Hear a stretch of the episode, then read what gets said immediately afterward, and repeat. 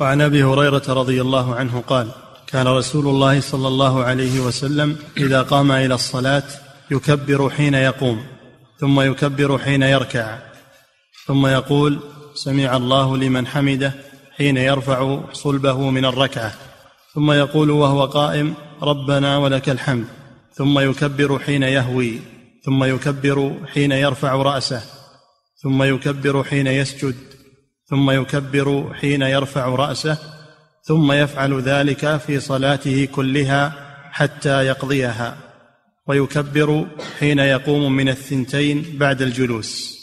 نعم هذا فيه أن أن الرسول صلى الله عليه وسلم كان يكبر عند كل خفض ورفع في الصلاة. يكبر عند كل خفض ورفع في الصلاة. وهذه التكبيرات تسمى تكبيرات الانتقال. يعني الانتقال من من ركن إلى ركن وهي واجبة من واجبات الصلاة. أما تكبيرة الإحرام فإنها ركن من أركان الصلاة لا تنعقد الصلاة إلا بها. أما بقية التكبيرات فإنها واجبة عند عند جمهور أهل العلم وليست ركنا.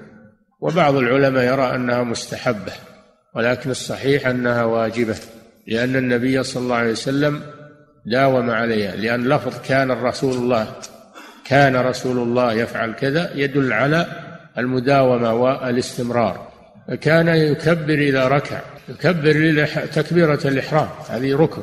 ثم يكبر إذا ركع يقول الله أكبر. ثم يقول سمع الله لمن حمده إذا رفع وهذا للإمام كما سبق. أما المأموم فإنه يقول ربنا ولك الحمد. وأما الإمام فإنه يقول سمع الله لمن حمده أي استجاب الله لمن حمده.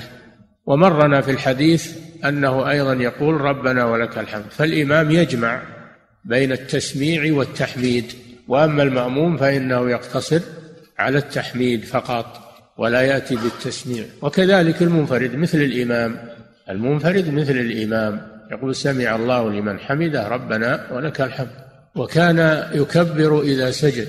إذا انحط من القيام إلى السجود يكبر وكان يكبر إذا رفع من السجود وكان يكبر إذا سجد السجدة الثانية ويكبر إذا رفع منها ثم يفعل ذلك في صلاته كلها وصف لكم ما يقوله في الركعة وبقية الركعات مثلها. فكان صلى الله عليه وسلم يكبر في كل خفض في كل خفض ورفع. في الصلاة يكبر الله. والتكبير معناه التعظيم لله سبحانه وتعالى. فمن ترك التكبير متعمدا لم تصح صلاته. ومن تركه سهوا فإنه يجبره بسجود السهو. هذه القاعدة. نعم. نقول فضيلة الشيخ وفقكم الله هل يجهر الإمام بقول ربنا ولك الحمد بدلالة حديث ابن عمر حيث قال إن رسول الله صلى الله عليه وسلم كان يقول سمع الله لمن حمده ربنا لك الحمد.